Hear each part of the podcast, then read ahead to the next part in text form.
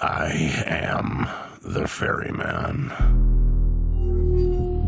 In the shadows of the afterlife, the Ferryman of Souls guides America's most influential spirits to their eternal rest. Where are you taking me? Are you death? This road is not on any map. How much for a ticket?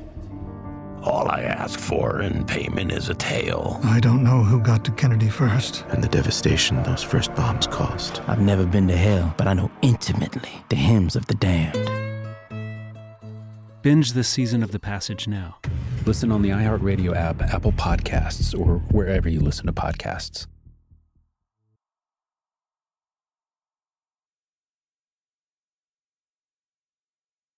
I'm Johnny B. Good, the host of the podcast Creating a Con, the story of Bitcon. This podcast dives deep into the story of Ray Trapani and his company Centratech. I'll explore how 320 somethings built a company out of lies, deceit, and greed. I've been saying since a very young age that I was going to be a millionaire. If someone's like, oh, what's your best way of making money? I'm like, oh, we should start some sort of scheme. Listen to Creating a Con, the story of Bitcon on the iHeartRadio app, Apple Podcasts, or wherever you get your podcasts. Every family has an origin story, one passed down through the generations. Mine happens to be a mystery involving my great great grandmother left behind in Sicily.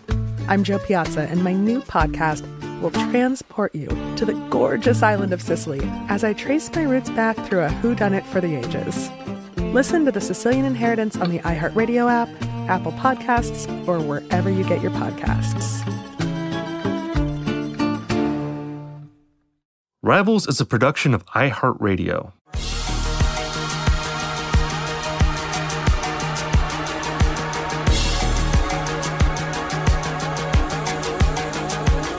Welcome to Rivals, the show about music rivalries, beefs, feuds, long simmering resentments.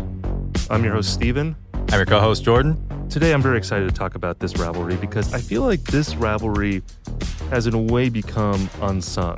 Uh, it was a big deal in the early part of the 2010s. It's funny because when I wrote my book, Your Favorite Band is Killing Me, I showed a copy of the book to a famous music critic.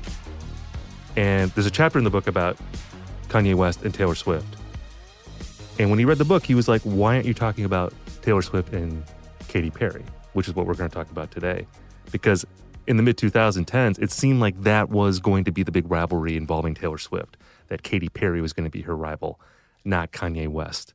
And of course, now we know all, differently. We know differently. All we talk about with Taylor Swift in terms of rivalries is her and Kanye West, which is of course, a great rivalry, and I'm sure we'll talk about it on this show at some point. But you know, I feel like a lot of people are talking about that rivalry. The the, the 10th anniversary of the 2009 VMAs was was recently, and you know there was a lot of retrospectives about it. We're all talking about it, but the unsung rivalry with Taylor Swift, with her and Katy Perry, is in a way just as ridiculous as the Kanye West rivalry, and if not more so. Like, wouldn't you say? I mean, this rivalry is is delicious. Oh, it's so good. And also, I mean, in terms of sparking their musical trajectory, I think it had more of an influence than Kanye by far on both of their musical output. That's a bold statement. I like it. Well, you standing by that? Oh, I, I, stand by that. I mean, think about it. Listen to Witness, listen to Reputation back to back. Uh, well, I, I, feel like I feel like if you're going to throw something out there, we got to build the case. Okay, let's build by the case. By the end, maybe people will agree with you. They're like, I'm not sure about it right now, but 45 minutes from now, after we've laid it out, maybe let's they see. will say that. All right, let's dive into this battle. Katy Perry and Taylor Swift, they start to intersect around 2009, 2010. They become friends and they start beefing. But I feel like if you look at their careers before that point, there's some interesting parallels. Like, for instance, let's, let's talk about Katy Perry's career. Now, she she's born in 1984. Like Taylor Swift, she starts her career relatively early. Like, she gets a GED when she's 15, and she uh, starts, you know, pursuing a musical career not in the secular world, the commercial pop world, but as a Christian pop star. And in 2001, she puts out her first record under her birth name. Do you know what her birth name is? Kate Hudson. Kate Hudson. Now, there is another Kate Hudson. A very famous Kate Hudson. A very famous Kate Hudson. And, you know, if we if we think back to 2001, that was around the time that Almost Famous comes out, and it just makes the more famous Kate Hudson, at least at that point, it blows her up, makes her a huge movie star. Now there's a woman coming along called Katy Hudson, trying to put out a Christian pop record right after that. It's safe to say that there was room for only one Kate Hudson in the world in 2001. So Katy Hudson kind of comes and goes. For the next like six, seven years, she's trying to get a music career going. She signs with Def Jam and Columbia. She gets nowhere with those labels. I believe that she recorded a song for the Traveling Sisterhood. Wait, am I getting Sisterhood this? of the Traveling Pants. The Sisterhood yeah. of the Traveling Pants. She's on that soundtrack. Shockingly, that does not turn her into a superstar. She is struggling really, really hard. She finally signs another record deal with Capitol Records in 2007. The following year, she puts out the song I Kissed a Girl. That's her breakout hit. And this is an interesting thing. I had forgotten about this part of Katy uh, Perry's career. She was on the Warped Tour in 2008. Do you remember that? Oh, that's right. Yeah, I forgot about that. The Warped Tour, of course, is the traveling tour that's associated with like pop punk bands. You know, you don't really think of Katy Perry. Good Charlotte. Good Charlotte, you know, Goldfinger. I don't know, like all those like all those like 90s Yeah. pop punk bands or ska bands.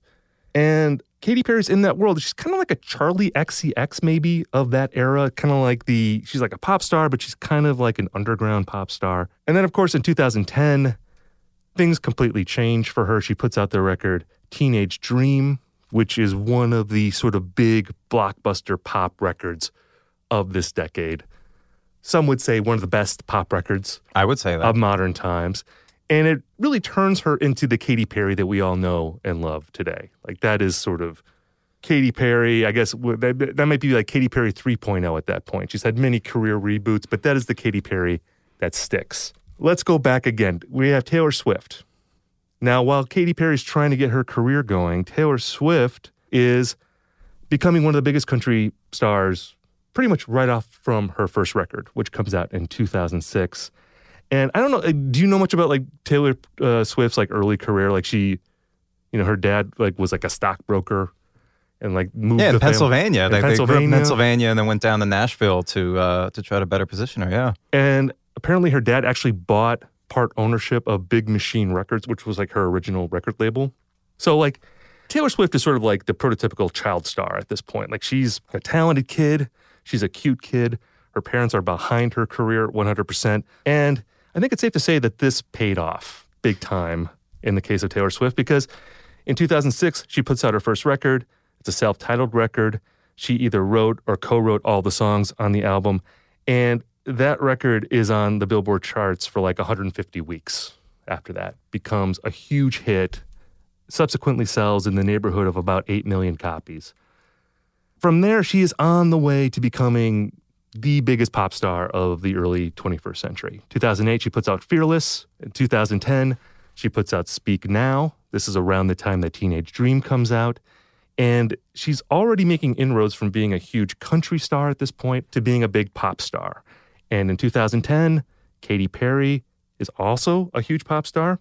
So now these two start being at the same award shows together. And this is like around the time they start becoming friends, right? Right. Yeah, they started off friendly. I mean, Taylor tweeted at her once saying how much she loved the uh, Waking Up in Vegas video, and Katy responded saying, you know, Taylor was sweet as pie, and kind of jokingly talked about uh, doing a song together. Have And you I seen thi- that? I don't remember that video. Wake Me Up in Vegas. Is that like what, what album is that from? I think that's one of the boys. I, I, I actually now I'm One of the boys, the 2008 2000. Katy yes, Perry record. I, I believe so. I, I'm I'm sure I have we'll to get a lot that of tweets about that. But my Perry knowledge kind of peaks with Teenage Dream. So Yeah. like before and after, I'm a little sketchier. So anyway, Taylor was already a stan. Big Stay invited her to perform Dream. when she did her Fearless tour, and when it hit LA, she invited Katy to perform Hot and Cold together. I mean, they were relatively close. Uh, Katy gave an interview where she said that when they hung out one of the Grammy Awards, uh, she got locks of hair from Taylor and Miley and wrapped them up in little bows and carried them around in her purse, Totally normal. which is completely not voodoo behavior no, at all. I think No, that I think that's very healthy. yeah, and it doesn't creep me out no, in the least. Not at all. When and I'm absolutely not going to check eBay later to see if uh, if that's where they wound up.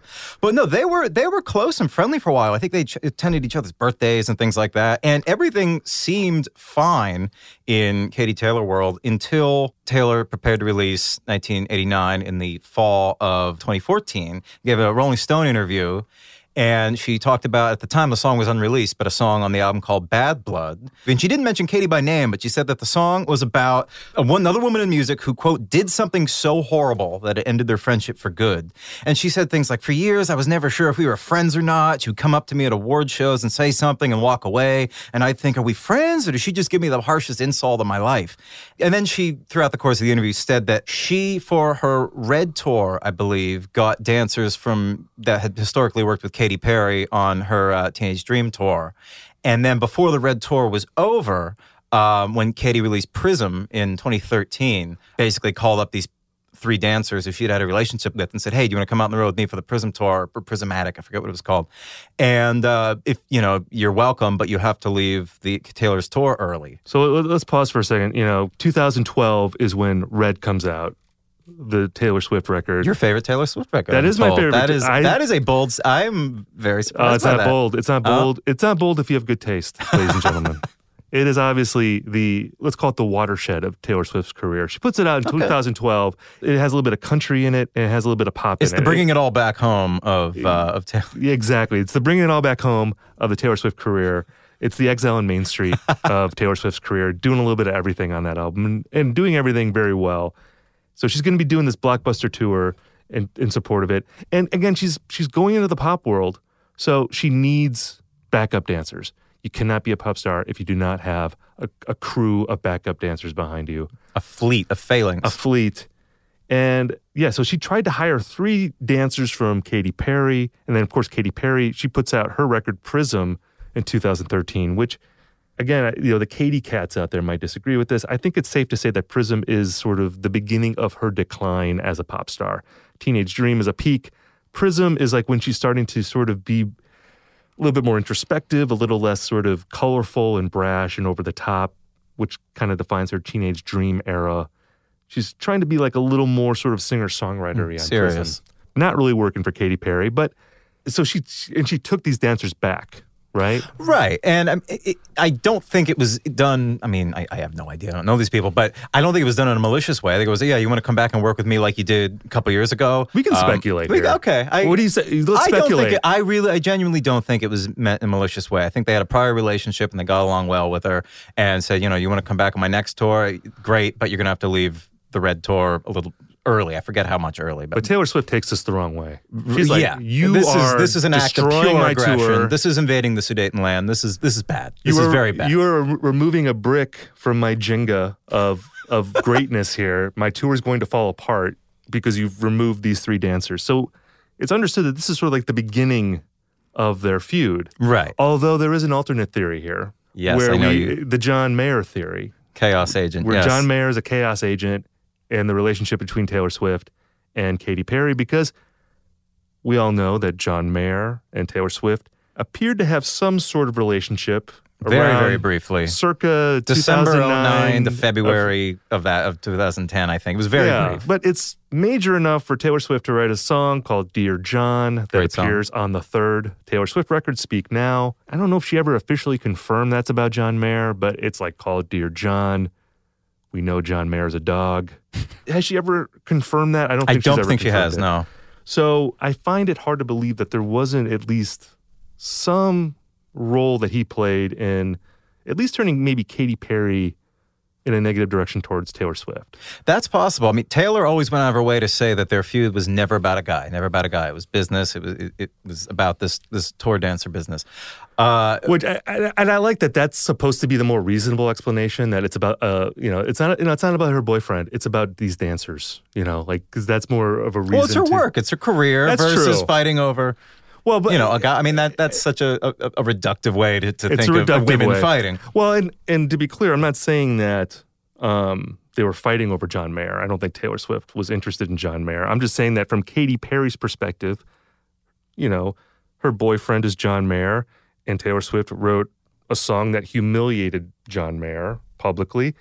You think that uh, at least subconsciously that would maybe affect her opinion of Taylor Swift. Like if you know she's not a pop star, she's like an ex who has like written a, a really mean Facebook post about the man that you love, except it's like a hit song that has sold on an album that sold like, you know, 10 million copies.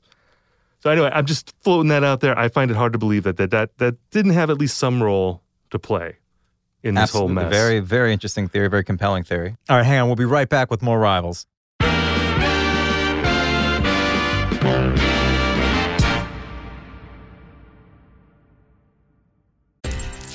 My name is Johnny B. Good, and I'm the host of the new podcast, Creating a Con The Story of Bitcon. Over this nine part series, I'll explore the life and crimes of my best friend, Ray Trapani. I always wanted to be a criminal.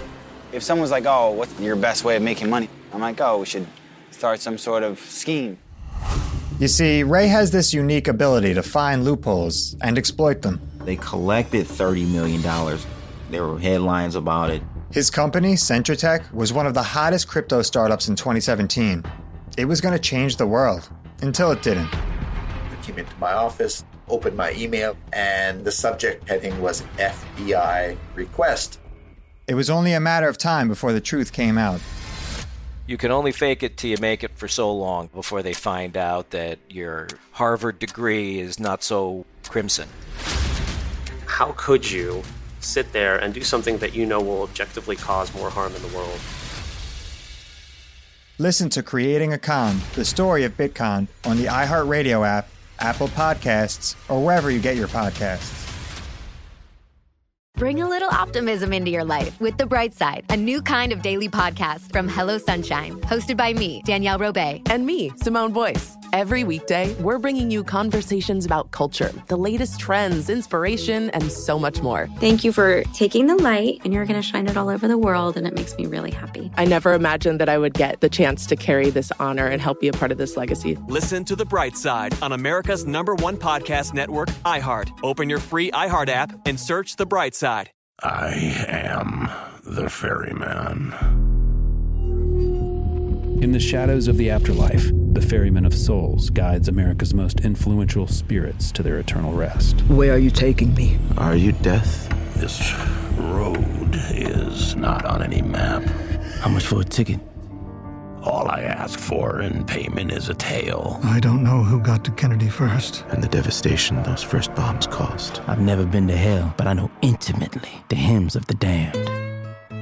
All 12 episodes of The Passage are available now.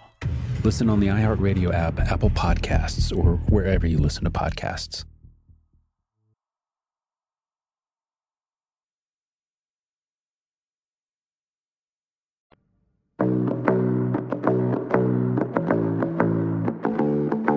It goes beyond dancers, right? I mean, there's other things that happen after that. Well, that was sort of the point when it all became public. And then, of course, she released Bad Blood, the song. And then um, a few months later, uh, I think it was after the Billboard Music Awards in May 2015, she released the video, which she basically has her entire crew as this, you know, I think she plays an assassin called Catastrophe, I think is the character that, Right. that Taylor plays in it. And she has her her squad all act as her, uh, you know, it's almost like it's almost like a Marvel cast or something. It- Right. it is a, It a very impressive video. It's like the Justice League. Right.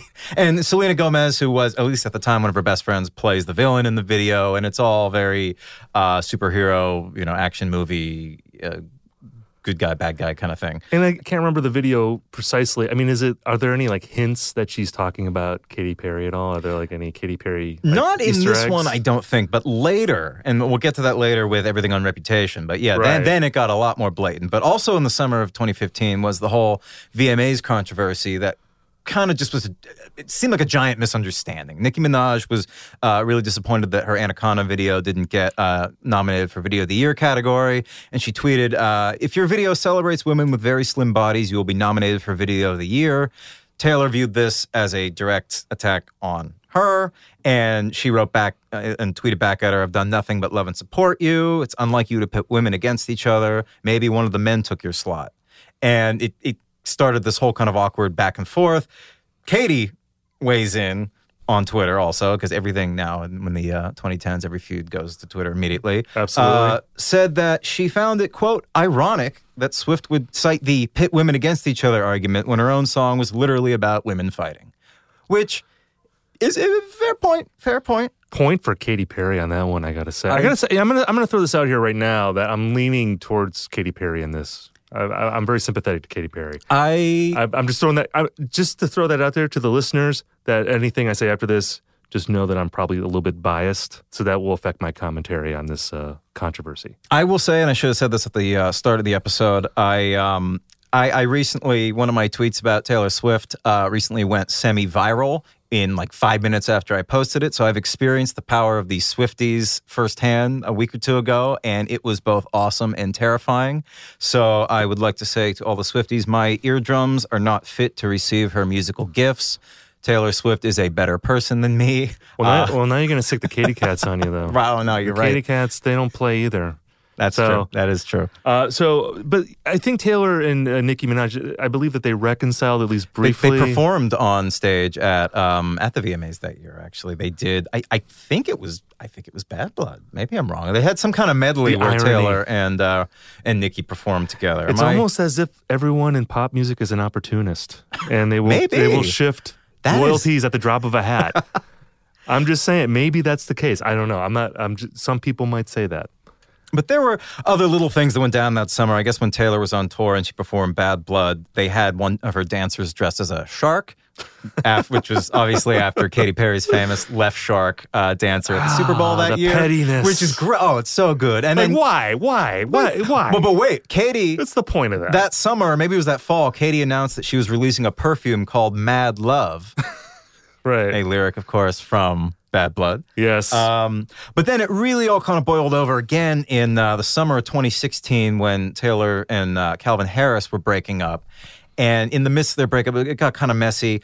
Calvin Harris had, had written and, and produced a song for Rihanna. Is uh, this is what you came for? And it became known that uh, Taylor had co-written it under the name uh, I can't even say it Nils Sjöberg. It's yeah, like it's like Calvin Harris and the Swedish Chef teamed up to do this song for Rihanna. Yeah. But uh, but Calvin thought that Taylor's side maliciously leaked this information, and he started tweeting all this stuff, which he then deleted. Um, he found it hurtful to me at this point that Taylor and her team would go so far as you know making him look bad. And then um, he said, "I know you're off tour and you need someone new to try and bully, like Katy, etc. But I'm not that guy. Sorry, I won't allow it." And uh, Katy uh, just responded with a gif of uh, Hillary Clinton shrugging, which is great. And then she also retweeted her own tweet from May 2015 that said, Time, the ultimate truth teller. See, I'm just picturing Katy Perry sitting in her house in like LA and just like having gifts With candy all around her. candy all around her, but just having gifts like locked and loaded, ready to go. And Yeah, drafted. It's like, okay, I know some bullshit's gonna arise with Taylor Swift at some point. But like she had like a hundred gifts that she was like market testing with her friends. Like, you know, should I do the Hillary Clinton like like what'd she do? Like shrug? Or like, yeah, it was like, it was Hillary at one of the debates shrugging, I think. like should I do a Hillary Clinton gif? Should I do, you know Michael or- Jackson eating popcorn in the front row. Yeah, like that's, a, that's a classic. Yeah. right. And they said, no, no, no, definitely Yeah, the yeah. Hillary Clinton shrugging. That is the way to go. So, I mean, was that it? Or uh, it kept going. I mean, and later for uh, for Katy's birthday that fall, she went to a Kanye West show and uh, Instagram lived her singing along to uh, to "Famous," the Oh. the verse. Uh, you know, I made that bitch famous. She she zoomed Right. in on her own face when Kanye on the stage is singing that. And she's dancing along to it, all happy. I don't remember that part. No, that this gets this gets real that deep. seems a little. The other things are kind of funny. Uh, Now we're getting like it's a little, yeah. You're definitely poking that, the bear. That, that video, yeah, that that was wrong on every level. poking the bear, man. And then uh, also, I guess a fan tweeted at her and said, "Will you collaborate with Taylor Swift?" And she said, "If she says sorry, sure." For a while, this is like pretty one sided. I, I feel like Taylor Swift. Well, she did the uh, the video from Reputation. Look what you made me do. Yes, no, that I have a lot to say about that. But before that was Katy's album "Witness." Yeah. Came out in May uh, 2017. Swish swish. Swish swish. Yes, I mean, basically a major talking point of her entire you know press cycle for for Witness was just talking about this feud. I mean, she was did an interview with uh, Entertainment Weekly uh, the May that it came out. Uh, you can't mistake kindness for weakness, and don't come for me. Anyone, anyone, anyone, anyone, and that's not to any one person. And don't quote me that it is because it's not. It's not about that. Honestly, when women come together and they decide to unite, this world is going to be a better place. Period. End of story. But let me say this everything has a reaction or a consequence, so don't forget about that. Okay, honey? Which is kind of terrifying. Then she drops Swish Swish, which has the, you know, don't come at me mantra all through it. Uh, it it's clearly directed at all of her haters. seemingly obviously at Taylor. Don't you come for me? No, not today. You're calculated. I've got your number because you're a joke and I'm a courtside killer queen. which is which is like that's like an LL Cool J line. That's a great like Don't come So- at me. and uh, you know, and then of course there was a uh, Come at me with what? Like what? just like a tweets? switchblade? I- Like, or something? You I- know? a, a music video, presumably. man. so then, uh, you know, in case there was, you know, any misunderstanding about who this was about, uh, Nicki Minaj, Taylor's one-time foe, did a guest verse on it, and um, the artwork for the single features a Katy's hand uh, clutching receipt for Karma Coffee and Tea. Oh. Right. So this Boom. this opens the floodgates. She goes on uh, James Corden. James asks if there's you know what the deal is between t- uh, Katy and Taylor, and she says honestly, you know it's true. There is a situation. Uh, it, she started it, and it's time for her to finish it. Or you know almost her exact words. Again, demanding an apology. Right, From and Taylor Swift. And then uh, in NME, she said, "I'm not Buddha. Things irritate me," which is pretty amazing. I think she's right. And she is not Buddha. No, she is rock that is a- solid. that is a great argument. She is rock solid like argument there. You're not gonna. You, you can't disprove that one. Uh, The whole press cycle for that, it got really. it- she opened up a lot, which on one hand, you know, I, I applaud. I mean, she did that like I think it was a 48 hour li- uh, uh, YouTube live stream thing. Right. Well, she was like uh, ranking like the boyfriends that she's had like sexually. I think that was part I of it. I think that was part of it. Yeah. Yeah, and that press cycle, one of the great press cycles of the 2010s. Yes. For, for, for uh, that album's kind of a disaster. What is didn't I mean just the the, the, the stats bear it out. Didn't do well. Didn't I think, do I think it was her only album that didn't go platinum. She did that like weird SNL appearance with like that kid, like flossing, Oh, yeah. The flossing about kid. that, yeah. And uh, it just seemed like I'm just gonna throw everything against the wall to try to go viral with this Right. album. I'm gonna get YouTube stars in here. I'm gonna be, you know, yeah, I'm doing the 48 hour like live feed thing. I'm just grasping at straws at this point. And the 48 hour feed thing was when she uh, gave an interview with Arianna Huffington, where she basically said, you know, I, I, I- forget her exact words, but something like, oh, oh, actually, no, here they are. I love her and I want the best for her, is what she said. To Talking about Taylor. Taylor Swift. Yes. Uh, Katy said that about Taylor Swift.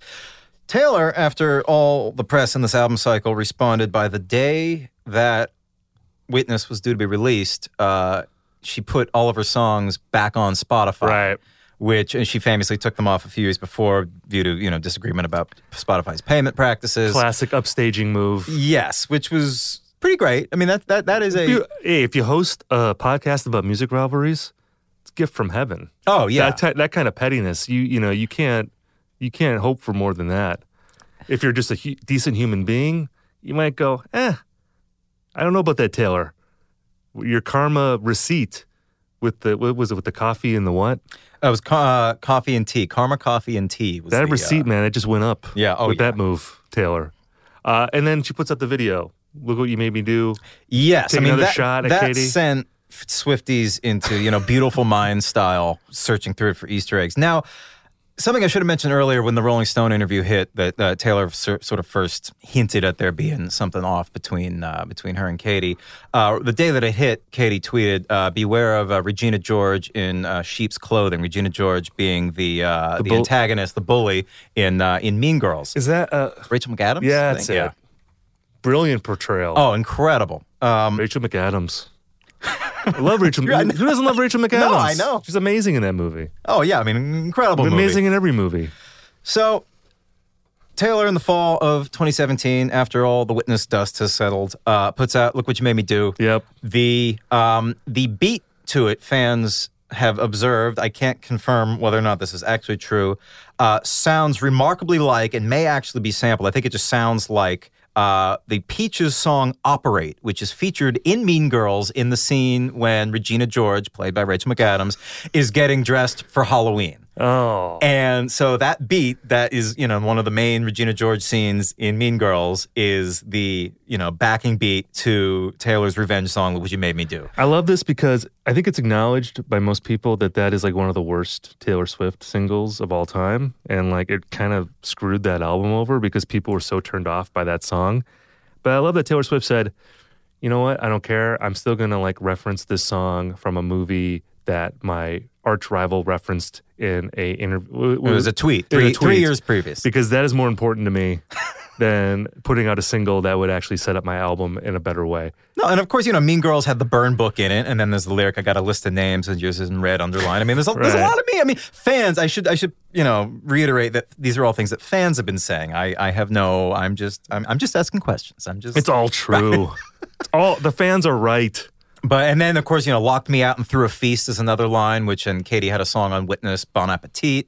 Thought maybe that the feast was in reference to that. I love this deep analysis. Oh no, the there's. I mean there's so many. I mean her fans are incredible with all the. I mean you know Taylor talks about that all the time. But her fans have these incredible theories that makes all the Paul is dead stuff look like I know. you know boring compared to this.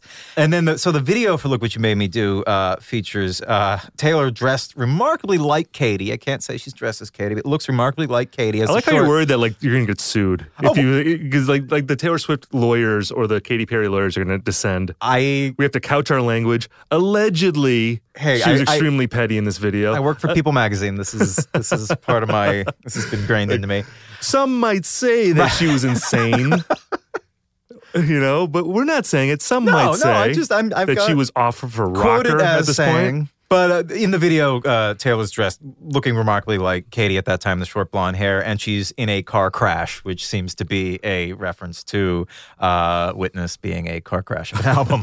While Um, Taylor is having her own car crash. Because again, this is like, I mean, I actually like Reputation, but like, Oh, I do too, Yeah. But. I think it's at least a flawed. I'm not gonna say masterpiece, but it's a flawed sort of polarizing record. Right. And, well, and this is, gets back to what I was saying in the beginning of the episode, where I think, you know, Witness and Reputation, both released in 2017, but they both take on these characters of sort of, you know, villains and tough talking villains, which is not my interpretation who they are. And I think that it, it, it confused people. I don't think people were looking for that. I won't say that people didn't like that, but I don't think people were looking for that. And I think that it was inspired by one another. And I think for, you know, that year, a lot of what they did was related to that back and forth and, and and they leaned further into those characters. We're gonna take a quick break to get a word from our sponsor before we get to more rivals.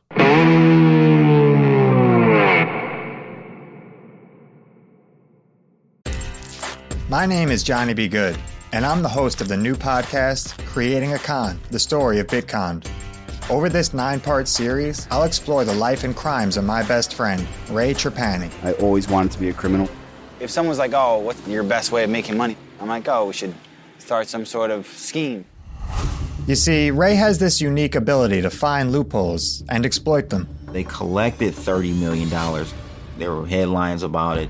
His company, Centratech, was one of the hottest crypto startups in 2017.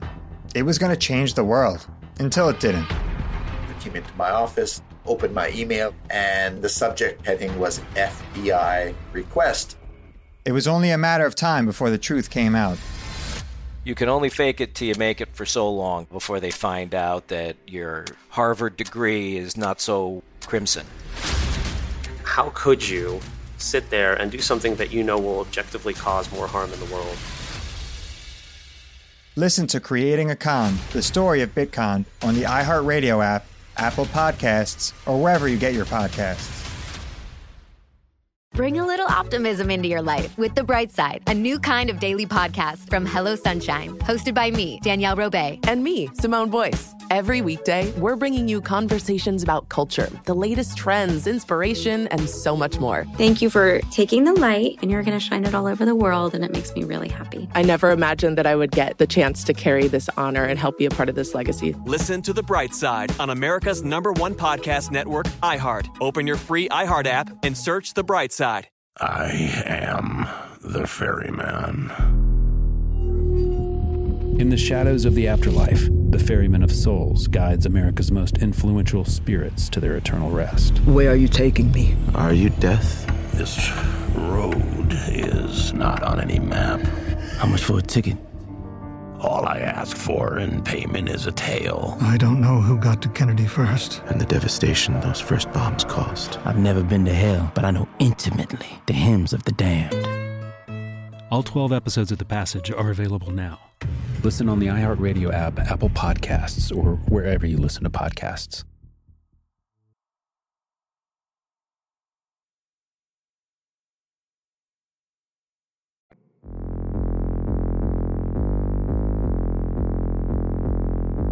That's kind of the beginning of the end, though, of this Right. theory, right? You know, like I mean, Reputation outsold Witness by a m- huge magnitude. Well, and that relates to another theory I have about this feud that I'll share in a minute. But like, I think we should just say We'll wrap up the feud. How, how did because it got resolved in like was it 2018? Or it- 2018 May, she kicks off. Uh, Taylor kicks off her Reputation tour, and she receives a, a literal olive branch from Katy Perry, which uh, has a note.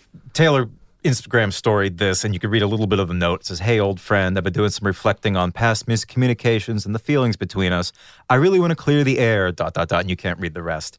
And um, and Taylor was apparently really really happy by this. I, apparently Katy's team I saw some interview in the Sun I think where Katy's team was kind of annoyed that that she Instagram storied this because uh, allegedly they felt that it made her look like she was taking responsibility for the feud and apologizing. Well, I was gonna say because Katy Perry's in the media saying no, Taylor Swift has to apologize Right. to me. She's And been demanding apologies for years, and yet she's the one who caves. Exactly. I mean that that's what and crawls back to Taylor. But it, it did. It, it went. It effectively ended the feud. And then in uh, in this spring, uh, Katy's asked on all these red carpets about whether or not they'd collaborate again. She said, "Oh yeah, you know things are getting better between us." Didn't they like it- bake cookies or something? Right. And then in in uh, June, um, I think Katy tweeted a picture of cookies that said "Peace at Last" on it, and added Taylor Swift on it. And then Taylor wrote a comment with thirteen heart emojis. You know, Taylor's big number is thirteen. Beautiful. And then uh, within days, they had the uh, Taylor's "You Need to Calm Down" video, where the big reveal at the end. You know, there's a whole song about you know preaching tolerance and, Wait a and second. unity. Wait a second. So like they just randomly tweeted this photo of cookies. Yes. And then a few days later, there's like a promo for a video. No, not a promo. The video. Wow. So what a coincidence. It's like it's timed really well. Yeah. You know, okay, so this ties into my theory here, and this is an extremely cynical take. What if this is all bullshit? Maybe the fact that they now have reconciled is related to the fact that Katy Perry, with all due respect to the legacy of Katy Perry, is not quite the pop star that she was when this feud was really at its red hot, most fury, like in the early 2010s. And that maybe it's more advantageous for Taylor Swift to say reignite a feud with Kanye West, who is still a very famous celebrity. Do you think at all that this just might be a trumped up thing and that they really didn't ever have like a serious conflict? I I mean I don't. This is the It's tough. extremely cynical it- take. It's I'm being, extremely I'm being very cynical But- here. But you know, and I'm not even like I'm not attacking them by saying this. I'm saying they're savvy. if it was an experiment and if this was a you know all trumped up to, to go in it you know to take a left turn musically and, and creatively then i think you could argue that it was a failed experiment because i Right. think that you know i mean witness was i think katy's first album that didn't go platinum Right. and reputation although a blockbuster and sold a lot relatively speaking didn't sell the same amount as 1989 and a lot of the ones before that.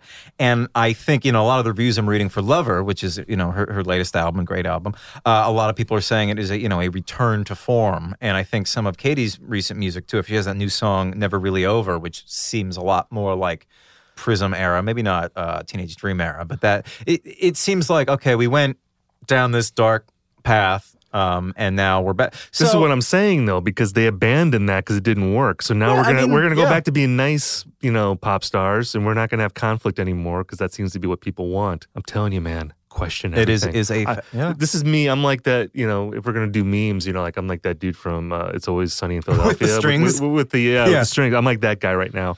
No, I got a tinfoil hat on. Don't worry. Okay, so let's say you're going to make an argument in favor of Katy Perry. Like you're, you're on the Katy Cat side against Taylor Swift. Like, what would be the pro Katy Perry argument? I mean, really, the first thing I would think of is is Teenage Dream. I mean, that album it is is aside from Michael Jackson's Bad, is the only album that has five number one singles on it.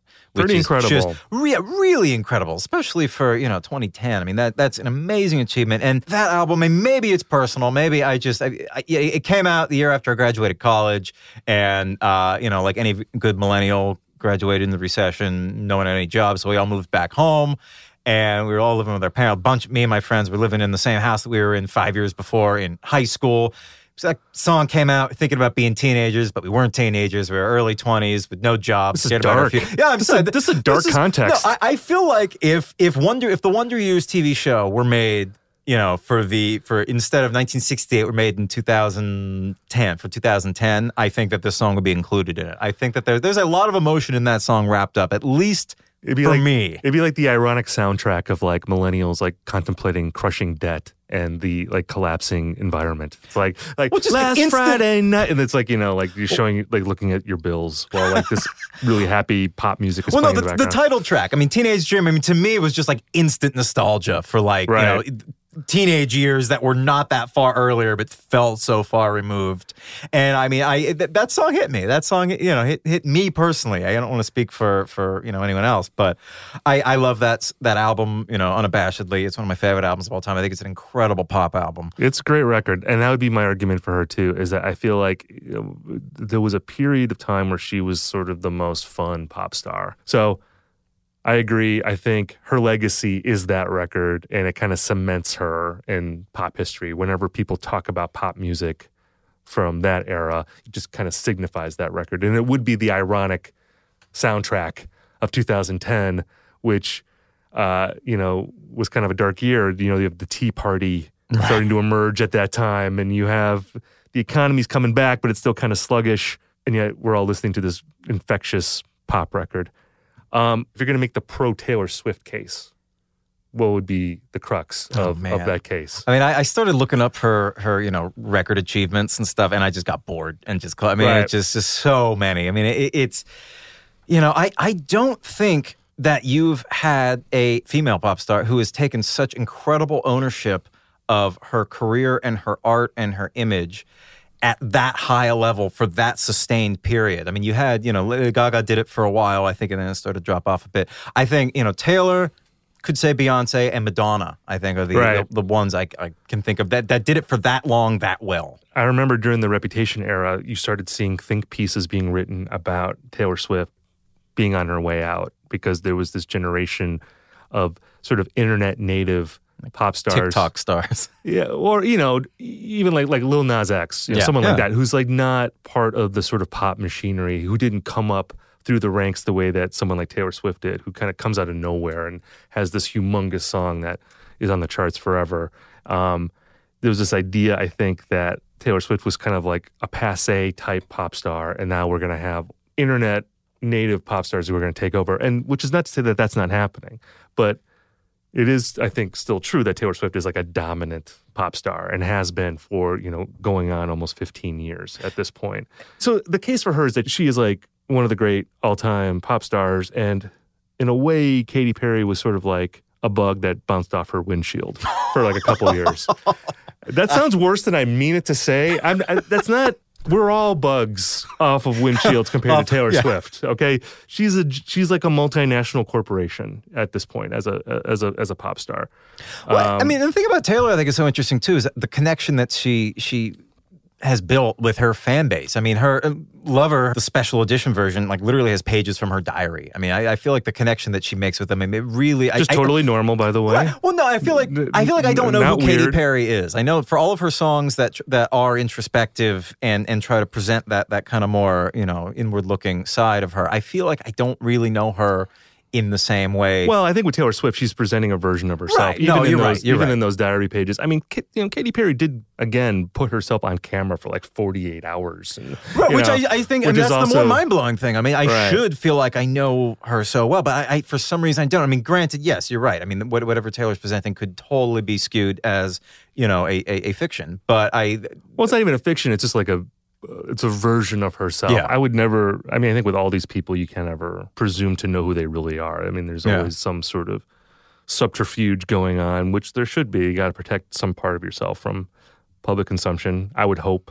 In terms of like just them being together, I guess what is the case for them sort of coexisting peacefully in the world? Well, I mean, the easy answer is, good lord. I mean, we don't need to pit women against each other. Right, And So that's kind of the the my go to answer for that. Um, you know, at this point, I feel like Katy Perry has her lane. I'll always love her big hits, but like Taylor Swift is like in, an, in another league in terms of stardom, in terms of her career. Like she doesn't need to be, you know, driving the dump truck over like the the small car. You know what I mean? I mean, because she really is like so much. She's such an imperial. I mean, Kanye West is. I think people talk about though that rivalry still because he is comparable to her in terms of celebrity, not in terms of his chart success And I mean, artistry. and artistry, of course. I mean, we're setting artistry aside here for a second because, well, I'm just saying that in terms of like these sorts of discussions, like the kind of records you put out. I don't know how much that really plays. I, I'm just talking about like their celebrity Mm. anyway. I think that's why people still remember that. So to me, this just kind of lives on as like a colorful chapter in both of their careers that was ultimately harmless. Yeah. As much as they dug in after each other, it didn't seem like they were ever really like over the top or like crossing the line in a way that you could say about the Kanye West Taylor Swift. Oh, yeah. feud. That, that seemed to be crossing the line. I mean, the famous video drawing was- blood, yeah. Um, and like the Kim Kardashian voicemails Right. and all that stuff. But we can save that for another episode because that is a, another rich chapter. There's a rich vein of hate in the history of music rivalries. Jordan, it's always a pleasure Oh, talking you, with sir. you. Always a blast. about rivalries, and uh, it's always a pleasure talking to all of you at home, listening, or at the gym, or wherever you might be, or in your car, or on the subway, at the store with your karma and coffee and tea receipt, looking to take some karma back to the store. Um, thanks again for listening. Uh, we will talk to you all next week.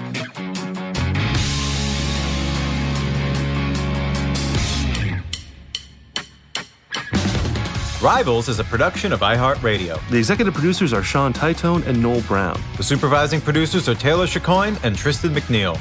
I'm Jordan Runtagh. And I'm Steven Hyden. If you like what you heard, please subscribe and leave us a review. For more podcasts from iHeartRadio, visit the iHeartRadio app, Apple Podcasts, or wherever you listen to your favorite shows.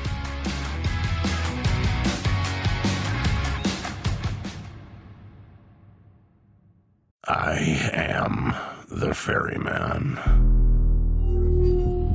In the shadows of the afterlife, the ferryman of souls guides America's most influential spirits to their eternal rest. Where are you taking me? Are you death? This road is not on any map. How much for a ticket? All I ask for in payment is a tale. I don't know who got to Kennedy first. And the devastation those first bombs caused. I've never been to hell, but I know intimately the hymns of the damned. Binge this season of The Passage now. Listen on the iHeartRadio app, Apple Podcasts, or wherever you listen to podcasts.